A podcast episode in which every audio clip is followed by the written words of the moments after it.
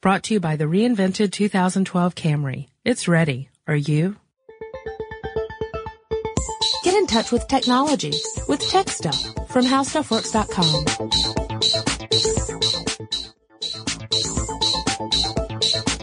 Hello, everyone. Welcome to Tech Stuff. My name is Chris Pollette, and I am an editor at HowStuffWorks.com. Sitting across from me, as always, today he looks a little withdrawn, is senior writer Jonathan Strickland. They say the best things in life are free. You're such a card.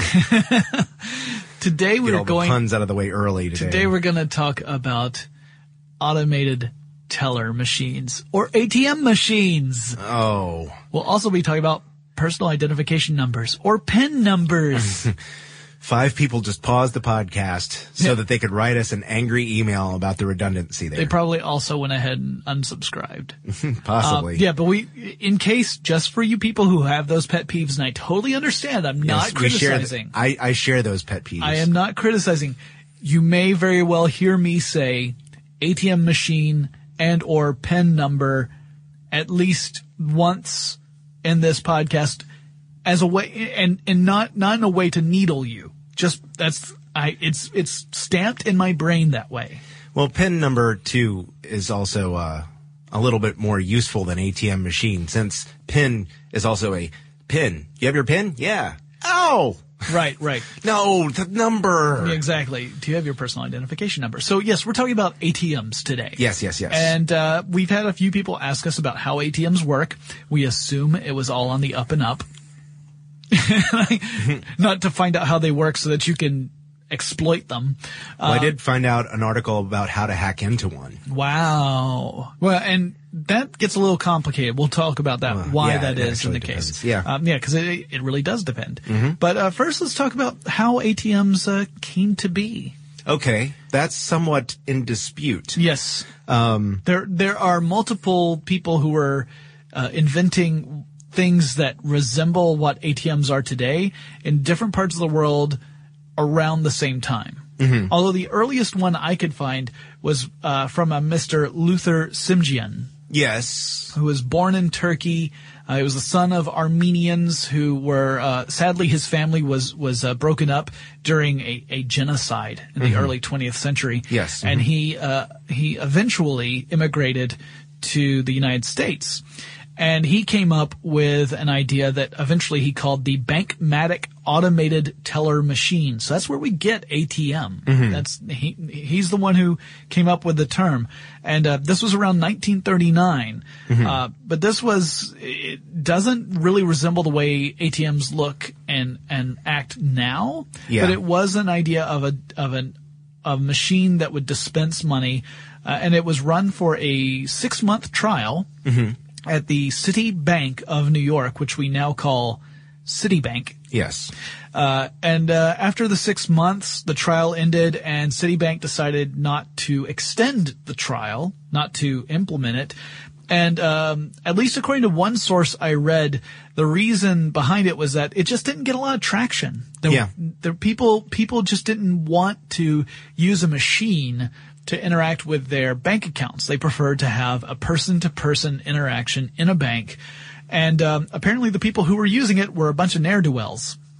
Yeah, I read about that too. Yeah, I- Basically, they, they, the idea being that the only people who would not want to talk to a teller are the people who would prefer that you didn't know they were depositing or withdrawing money in the first place. Yeah, so we're talking about People, with ill-gotten gains. yeah, gamblers, for example. Oh, In that would be a places- good example. In places where gambling was not legal. And, uh, you know, you might not want to have to answer tricky questions like, how did you come upon this sum of money, my good man? Yes, yes, exactly. Uh, so anyway, that was the first recorded incidents I could find of someone trying to create an ATM. Uh, Yes. And again, it was, it was an interesting experiment that ultimately failed at that time. Yeah. Now, a lot of what I read about the early days of ATMs, um, they weren't ATMs. They didn't function like today's machines No. do. Um, in some cases, you needed a special card that wasn't actually tied to your, your bank account. In fact, a lot of them used credit cards Yeah. instead. Um, for a long time, credit cards were looked down upon. Yeah.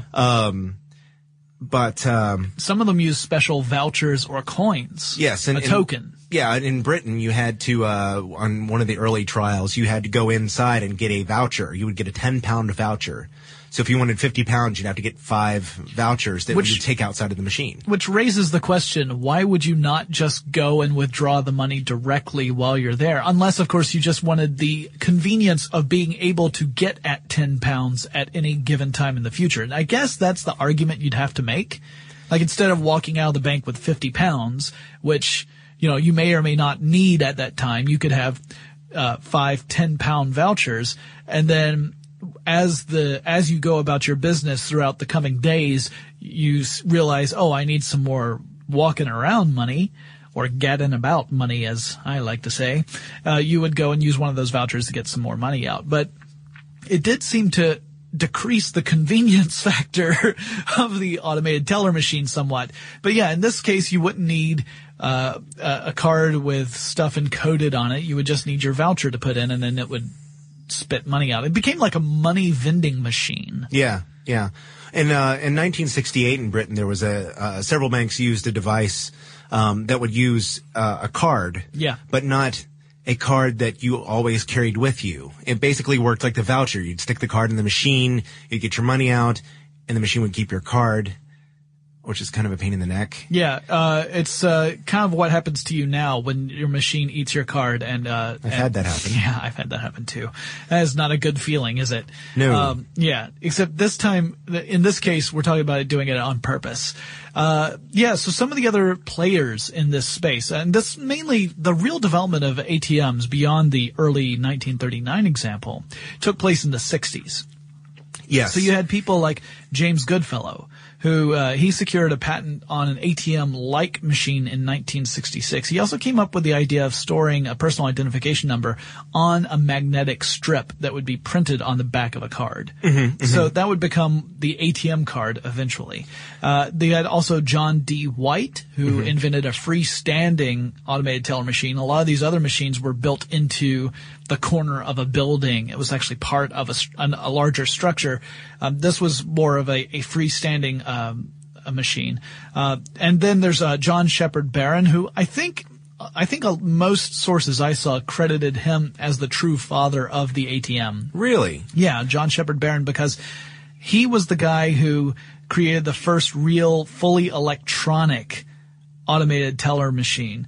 And, uh, and it, the very first one was installed in Barclays Bank in London in 1967. Uh, but you also had Don Wetzel. who Yeah, I thought in- you were going to say him. now, he was working in America and his machines started coming out around 1968 and he was known to have worked at least in part on uh, Shepherd Barron's work as well. He kind of took Shepherd Barron's work and then uh, changed things, like enhanced things and dropped some things and included other things. So uh, sort of used it as a launching point for his own work. So you get a lot of conflicting information about who is really the inventor of the ATM. I think part of it depends on where you're from. If you're from England, then it's John Shepherd Barron. Yeah, in uh, in 1995, um, the National Museum of American History, the Smithsonian, recognized Wetzel um, and his company DocuTel, which was a baggage handling company, Yeah. um, as the the people who uh, created the ATM. So I, I it's Yeah, I guess, it, like I said, it all depends on who you ask. Sort of like television yeah, or radio. Yeah, there, like many other inventions, there's, um, the, the story, the real story is far more complicated than just a factoid that you'll find in a history book. yeah. now, Go ahead. Uh, I was going to say now, even though in the '60s um, ATMs became a lot more common, banks started uh, including them as part of their services. Um, as a matter of fact, uh, the Fortune article I read by uh, Ellen Florian um, and uh, uh, Doris Burke and Jenny Marrow basically was saying that uh, they they quoted a, a chemical bank uh, advertisement that said um, on September second our bank will open at nine o'clock and will never close again. Yeah. and that was the uh, Rockville Centre branch at ten North Village Avenue on Long Island. Yeah, the idea being that, of course, you could access your account at any time and make withdrawals or transfers or whatever without having to go into the bank. Because, of course, the reason why uh, people were coming up with this uh, in the first place was for convenience because bank hours are notoriously um, short. Yeah. Bank, that, well, people talk about bankers' hours. Yeah. Where you know, in order to actually go and visit the bank, you might have to take time out of your work day. Yeah. In order to, you know, and then you have to go in, inside a bank and stand in line. See, for some of our listeners, this is going to sound completely foreign to them. Yeah. Because apart from maybe opening up a bank account or perhaps going in for a loan or something like that, you just don't have to do that anymore. Yeah, I mean, if you want to do the, the day-to-day stuff, depositing a check, finding out how much money you have in the bank, making withdrawal, Yeah. uh, maybe even transferring money between accounts, you can do all that in an ATM. Yeah, in some cases you can do some of that through online banking as well. So Well, sure, you know, we've we've almost completely eliminated the need to go into a physical space. Uh, Yes. but back in the day, it used to be that if you wanted to do anything to do with your money, uh, you had to go and stand in line and wait to talk to a teller, and then they'd pull up your records, and you- you'd you know do all that in person, face to face. And actually, in the '60s, back when uh back when these were launching, uh, again the people weren't flocking to them immediately. Uh, there were, in fact, some banks were a little skeptical that people would ever want to interact with a machine as opposed to a human. They thought that the human interaction was a key component of the banking process. Yeah. And it really wasn't until the 80s that ATMs started to truly take off. Well, uh, the Fortune article actually has a particular event that they credit with the takeoff of the ATM. And what might that be? Well, as it turns out, it took Mother Nature's involvement to spur people to use the ATM, according to them. It's not nice to fool Mother Nature. no. We know what side of the bread you're buttered. The, never mind. All right, go ahead. Anyway, uh, in January 1978, Uh-huh. in New York, they got 17 inches of snow, which slowed business to a crawl because a lot of places couldn't open. Yep. And they said, um, again, this is citing the Fortune article. Um, there was a commercial that Citibank released saying, um, you know, hey, you can use these machines anytime, whether the bank's open or not. Uh, and they, they had a new tagline, the city never sleeps. Nice. C-I-T-I. Nice. Yeah. Um, and it said, um, I see what they did there. the machine's use increased 20% during the storm. And by 1981, uh, Citibank's market share in New York City, uh, deposits had doubled. And so the rest of the banks moved to catch up. And that basically started a revolution, at least in New York. Um, of course, that's a lot of people. So that, uh, that can affect things. And people go in there and see how people are using the ATMs and they go back home. You know, Yep. Yeah, it, it, and like I said, in the 80s, it really started to take off. So I guess now we can finally start getting into what makes up an ATM and how they, how they actually work. Uh, now part of this involves the way that we access the ATMs, uh, and, and not just with the key, the keypad or the touch screen, depending upon the, the model that you're using, but the card you have, your Yes. ATM card, whatever you're using to access the ATM. And there are variations on this, but all of them have a, uh, a magnetic stripe or mag stripe on them. And, uh, you might say, well, what the heck is a magnetic stripe? Well, it's kind of what it sounds like. It's a, uh, it's, it's a, a, a plastic like film that's on the back of your card that has lots and lots and lots of tiny iron based magnetic particles. Yes. As a matter of fact, it's very similar, if not nearly identical to uh, the material that they used to use in uh, recording tape, Yeah, cassette tapes. cassette tapes, reel-to-reel tapes, eight-track tapes, also uh, floppy disks. Yeah, yeah. Uh, the material inside there. I mean, that's even most of them are even the same brownish color. Right. And the way you write to this strip is that you, you magnetize these little, uh, particles. Each of the particles acts like its own bar magnet. Mm-hmm. All right. And you magnetize them to either have a north or south pole direction, uh, on each particle. And so that's like bits, zeros and ones. So by creating them in a, either a north or south pole direction, uh, and then you, you you've got thousands of these, right? In, in one strip. You can encode information that way. And that information is going to have things like the uh, the account number on it, so that it, it has you know it's able to say this card belongs to this account. Uh, it may also have the um, the PIN on there, the personal identification number, Right. So that you can uh, have that as sort of a, a key pass entry. You know, as long as the PIN that you enter into the ATM matches the one that's on the card and in the account. As long as all three of those are, are the same, then you'll be able to access your information. Mm-hmm. So that's on your card, which means, of course, that the ATM has to have some sort of card reader mm-hmm. involved, which, you know, it's a magnetic stripe reader that, you know, depending on the style of the ATM, it may be one where you put your card in and it sucks it into the machine and you hope when your transaction's over it'll spit it back out again. Or what I see most commonly now are the kinds where you swipe it. You either have a, a vertical swipe where you just swipe the card down the side of uh, a little reader, or you insert it into a slot and pull it back out again quickly. Yeah. And in either case, the what happens is those little magnets go past a, a detector. And because the magnets are in motion, it, you- the detector detects the difference of the magnetism on each of those little bars and can read that as whatever the information is. Yeah. So all the information that's printed on the card, um, the number that's embossed in the card and your Yeah. name, the machine is not reading or looking at any of that stuff. It's taking everything from the magnetic stripe. Which is why you should not put your your credit cards or ATMs cards or anything like that near powerful magnets.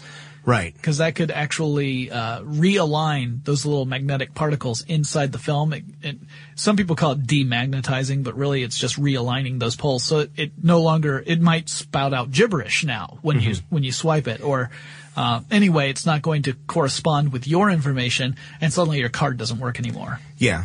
You can also find the same thing if you've used it too much or if the magnetic stripe gets dis- uh, damaged in some way. Or dirty. Um, you know, some people say that eel skin wallets. Yeah, I hear that a lot because you know, and there are a lot of different theories about. Actually, the theory I've heard that seems to explain it the most, or it seems to be the most uh, logical to me, eel skin uh, wallets. Some people claim came from electric eels, and that it somehow has some sort of electric impulse still stored in it, and that's what's screwing up the uh, the the cards. Count me skeptical on that one. Exactly, uh, but a lot of these have a magnetic clasp. Ah, yes. So that when you close it, it, it remains closed. And the magnetic clasp, depending on how your card is, how you're storing your card in the, the wallet, uh, the stripe might be close enough to the magnetic clasp that the magnetic clasp is, is, is realigning those magnetic particles in the film. Mm-hmm. So don't do that. Well, yeah. So once that uh, you're you have the uh, magnetic card reader, we've Yeah. talked about that, and and basically the information is going into a computer. Yeah.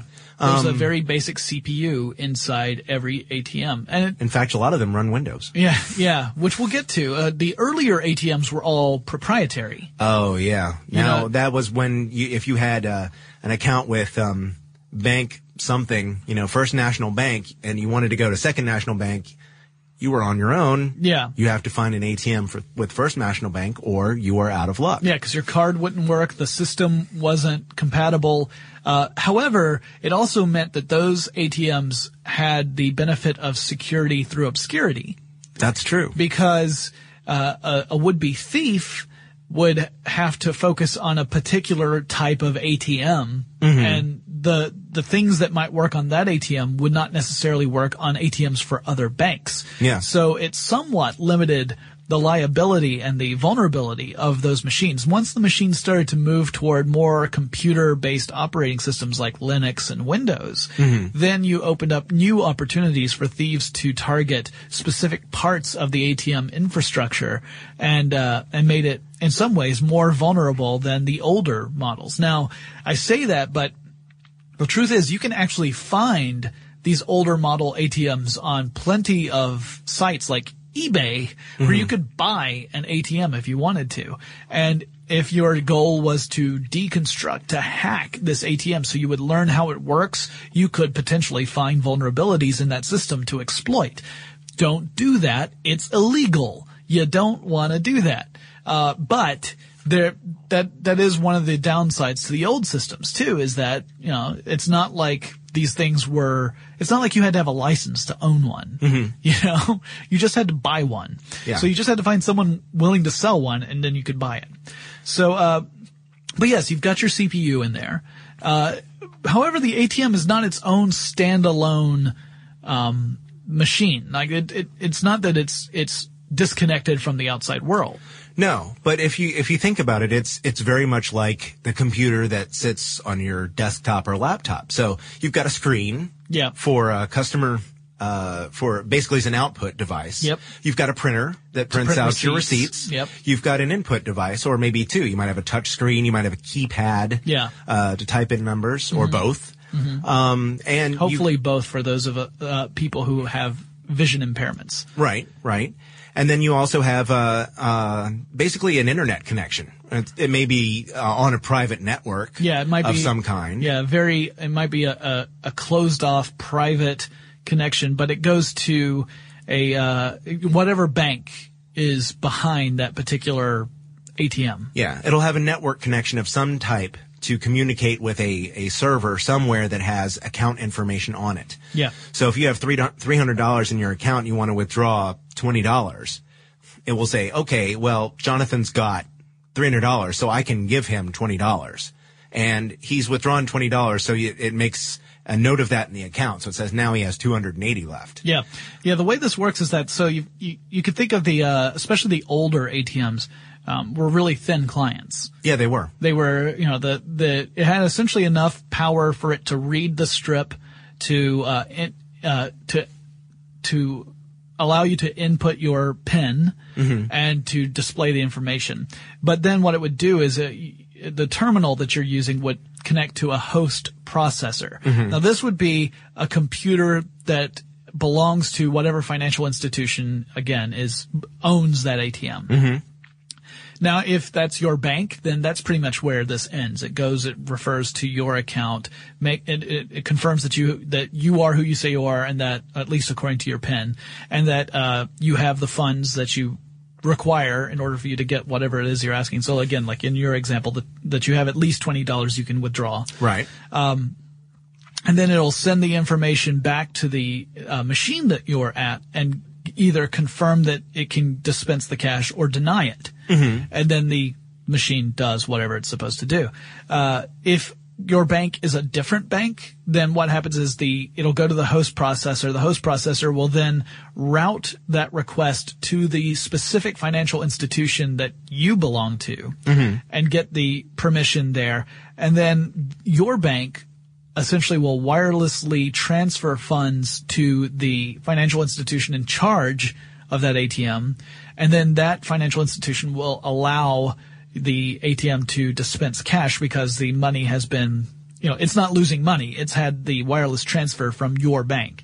Uh, this is also why you'll find a lot of ATMs have those fees on them Yes. the usage fees because otherwise, you know, it's just an access thing that, you know, banks are doing out of the goodness out of their hearts. But these are bankers. We know they don't have that, right? Oh. Bankers and lawyers, right? Oh man. So, um, hey, I wrote, I watched the documentary A Christmas Carol. I know how this works.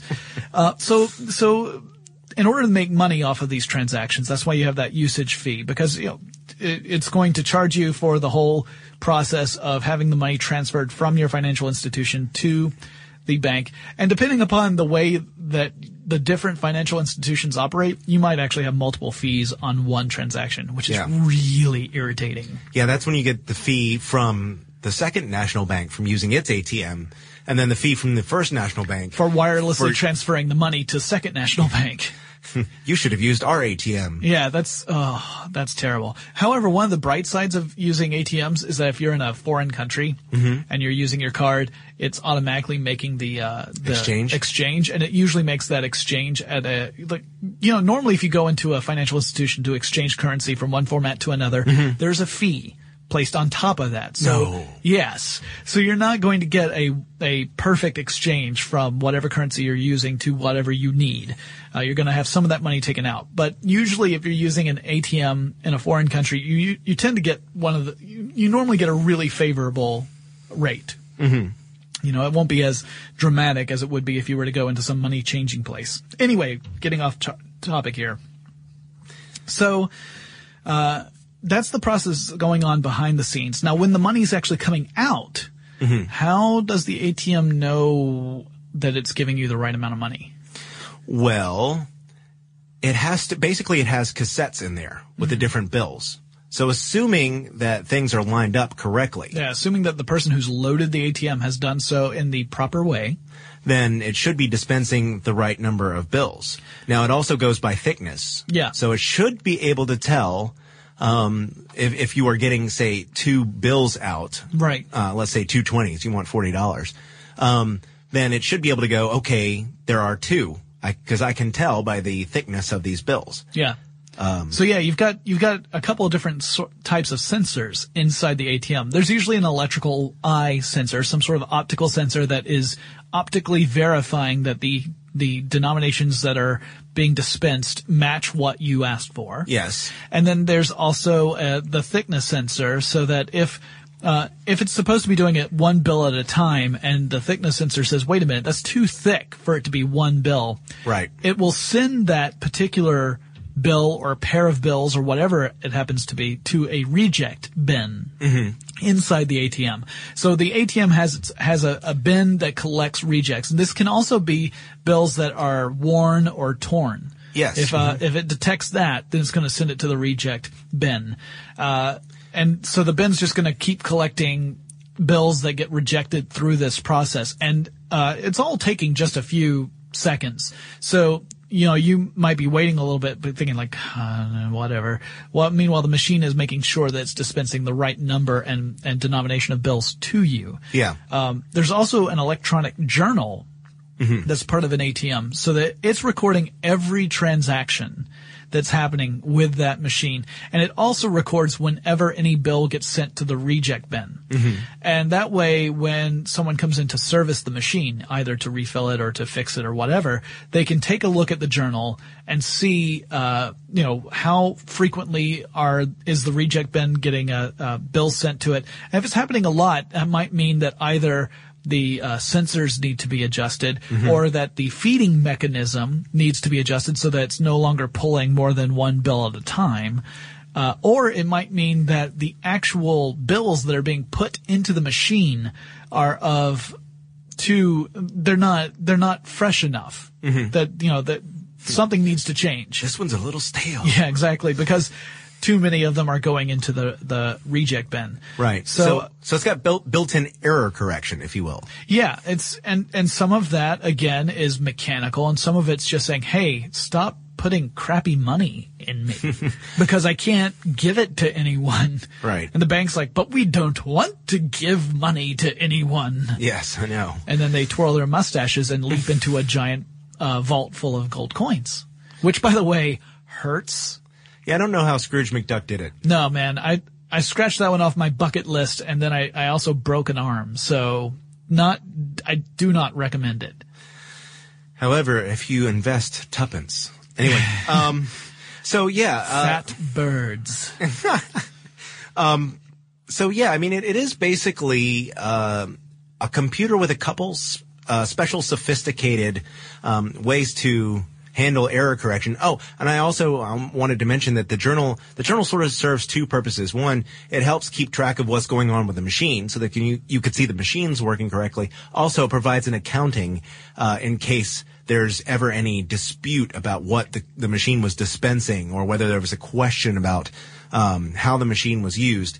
And of course now, um, uh, ATMs also usually have some kind of security camera Yeah. um, nearby to, Yeah, so to you can- watch that uh, people are who they say they are. Yeah, so you can match up the the time on the security camera with the time that was listed in the journal, and Mm-hmm. go back and review footage. Uh, if someone has, if any of you out there have ever had your card number and and pen stolen, Yeah. so that someone else has accessed your account through an ATM, you realize, of course, this would be a really important feature. Uh, I'm one of those people, by the way. Yeah. Well, that's That- actually uh, that was real, but my bank was very good at letting me know Mm-hmm. and was very proactive in making sure that that got uh, fixed. So Yep, yep. Now that's that's true. These uh this, these machines are sophisticated and, and specialized, but they're also, uh, in some ways not so sophisticated that they can't be fooled. Yeah. Or not, not necessarily fooled, but, um, also that other people can come along and, and take information by using devices such as skimmers. Yeah. Which can be put over the, the card reader. Um, and basically it is usually a very slim, uh, compact device that can read the magnetic strip on there. Uh, on the card. So basically what happens is if, if a scammer has installed a skimmer on an ATM, when you put your card through it, both the skimmer and the ATM are reading the card number. Yeah. Now, the PIN block, the, um, in the United States, federal regulations require that the PIN block, which is the four digit PIN, uh, information, Yeah. um, must be encrypted when it's sent along. So, uh, to some degree, uh, you would be protected if just your number was going through the skimmer because you would need the pin block uh, encrypted, uh, you know, um, and it's encrypted on the card. So Right. it can't. Right. Uh, the machine has to decipher that. The skimmer can't do that. So what the scammers do, they will in, they will install a very tiny camera. You know, cameras are teeny tiny these days. You Yeah. know, we've got them in our smartphones and other types of phones. Um, they're sitting on top of our laptops and, and, and computers because they're so small. Um, people can install a, in small install a small camera right above the area where the uh, you type in your is, number. Yeah, and then they'll they'll record your keypad punches, and then what they'll do is they'll match the keypad punch to the information that they've skimmed off your card, and then they've got essentially your card uh, number and your PIN all in one place, and can then access money from your account uh, at any ATM. In a lot of cases too, they don't try to take as much as they can get. A lot of cases, um, banks that I know of here in the United States will give you a maximum amount a day, usually something like three hundred dollars Yeah. per day. Um, a lot of times these scammers won't do that. They'll take out twenty dollars. Yeah, because, the, idea, the idea being that it'd be harder to detect. yeah. Oh well, know. I must have I must have taken out. I don't remember what I what that was, but it wasn't that much. It wasn't like somebody was scamming me. Yeah. Although if you do, if you, which this by the way is why it's important for you to review your uh, your bank statements on a regular basis, uh, because you may notice that you're withdrawing money from places that you are not physically at, Yeah. like Los Angeles. Or something when you're not in LA. If you're in LA and you see that you've withdrawn from LA, you may very well have been the person to have done that. I don't mean to say that any withdrawal from LA is obviously fraudulent. Right. People who people, in do LA, legitimately Wait a minute. withdraw- Everything's on it. Does this mean LA. I have to drive to San Jose if I want to withdraw money? Yes, that is what I meant. Um, there are some some people working on newer types of uh, verification technology. Yeah. I saw one they're trying out in Poland, which is uh, using biometrics. They do a scan of your finger, and they don't use your fingerprint. They're looking at the veins in your finger. Which is pretty smart because again, fingerprints, you can lift a fingerprint and you can fake fingerprint readers. It, the more sophisticated the detection de- uh, device, the less likely someone's going to go through all the trouble to, um, to fool it because it is a lot of, I mean, it takes a lot of investment just to get the stuff to, to be able to fool these devices. But yeah, if you want to, you know, fingerprint is not foolproof because you could lift a print off of something and then create a latex print, uh, and, uh, fool some machines using that. We've seen that happen before. Um, there's also, uh, I know you mentioned the, the cameras, but we should also mention some, uh, some skimmers will also use a fake keypad. Uh, yes, Which- that's true. Or is- an overlay. Yeah, which is a, essentially a key logger that's logging up uh, pin entries. So if you ever walk up to an ATM and, and it looks like parts of the machine don't match up exactly, like the, the it's just a different coloration or made out of a different material and it just looks a little odd, that's a warning sign. Yeah. Doesn't necessarily mean that a skimmer has hit that machine. It may just be that that particular machine was manufactured in an odd way. But anything that looks a little out of place should be a big red flag to you. And, uh, and I would highly recommend that if you do notice something when you walk up to an ATM, uh, that's like that, that you find a different one. Don't use that one.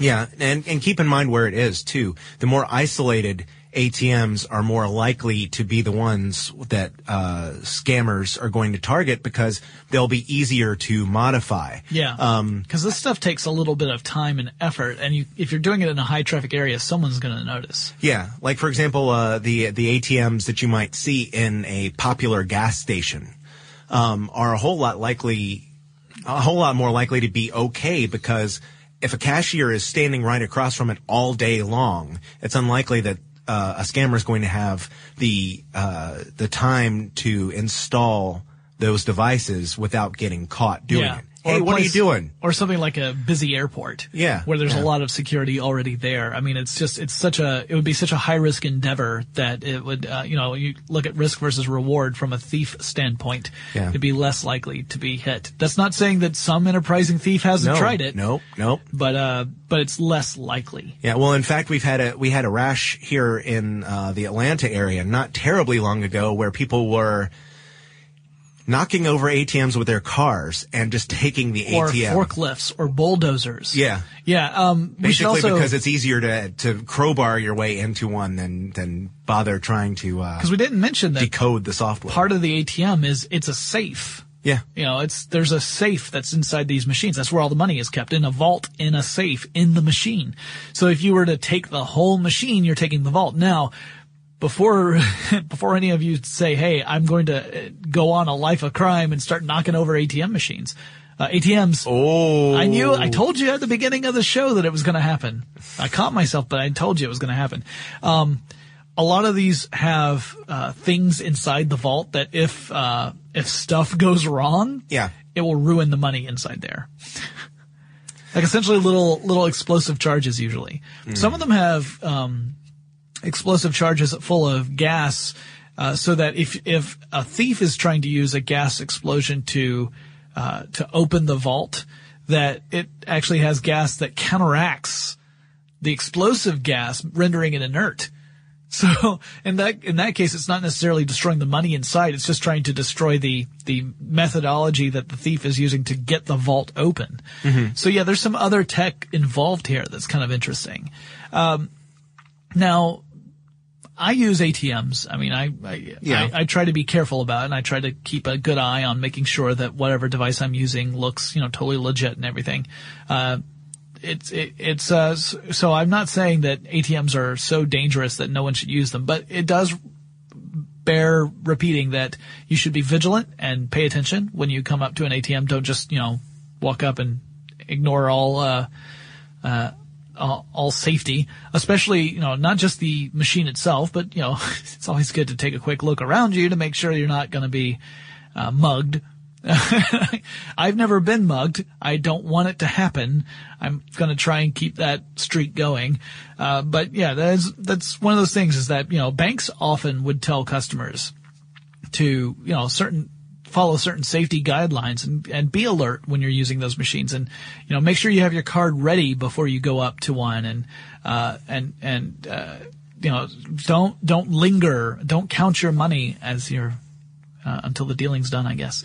Um, but don't count your money right there at the machine. You know don't give thieves the opportunity to pounce on you uh, in that in those cases. Now of course if you're in a nice busy street and there's a lot of people around you're probably in better shape than uh, you know talk about in the middle of the night after you've gone clubbing all night long and you need that cash because you're about to go to that all night uh, pancake house uh, that only accepts cash you know just bear in mind your surroundings and the situation and Yeah. be careful yes. Also, it never hurts to uh, try to cover your hand when you're typing in your PIN. yeah because um, even if you don't see the little camera, it is possible that there may be one somewhere around. So Right. it, it's just a uh, good habit to get into. Oh, it makes it really hard to type in your PIN correctly. I've found. Um, Yeah. Oh man. God. well it's, you just gotta use one like I do zero zero zero zero it just goes right through One, two, three, four. that's what I use in my luggage yeah. The uh, there there is one exception. I mean, with all the the um, uh, thousands of these machines that are, there are everywhere in the world. Um, I I it is likely that um, the more remote machines are the ones that would be targeted by scammers. However, if you find yourself at the McMurdo station in Antarctica and you use the ATM there, it's probably not been hacked. No, but I can't only, guarantee that. It only dispenses frozen herring. Yeah. No, there actually is an ATM at McMurdo Station in Antarctica. I don't know why, but I saw it mentioned in several of the articles I was using for research. I guess just because it's so weird that there would be one there. Yeah. I mean, you kind of wonder what you need cash for in Antarctica. So, so you want to report fraud? Yes. So what, what, what did he look like? Well, he was wearing a tuxedo, Yeah, He's about two feet tall. about two feet tall, And he and, was matches dancing. most of the people on, him. most of the people on this block of ice. All right. Well, on that note, we're going to uh, not a bank note either. We're going to wrap this up. So, guys, uh, if you have any questions about types of technology you want to know more about, or maybe a company or a person in technology you want to know more about, send us an email.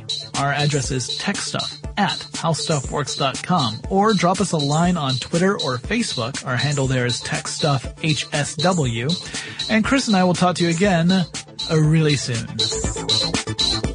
Be sure to check out our new video podcast, Stuff from the Future. Join How Stuff Works staff as we explore the most promising and perplexing possibilities of tomorrow. The How Stuff Works iPhone app has arrived. Download it today on iTunes. Brought to you by the reinvented 2012 Camry. It's ready. Are you?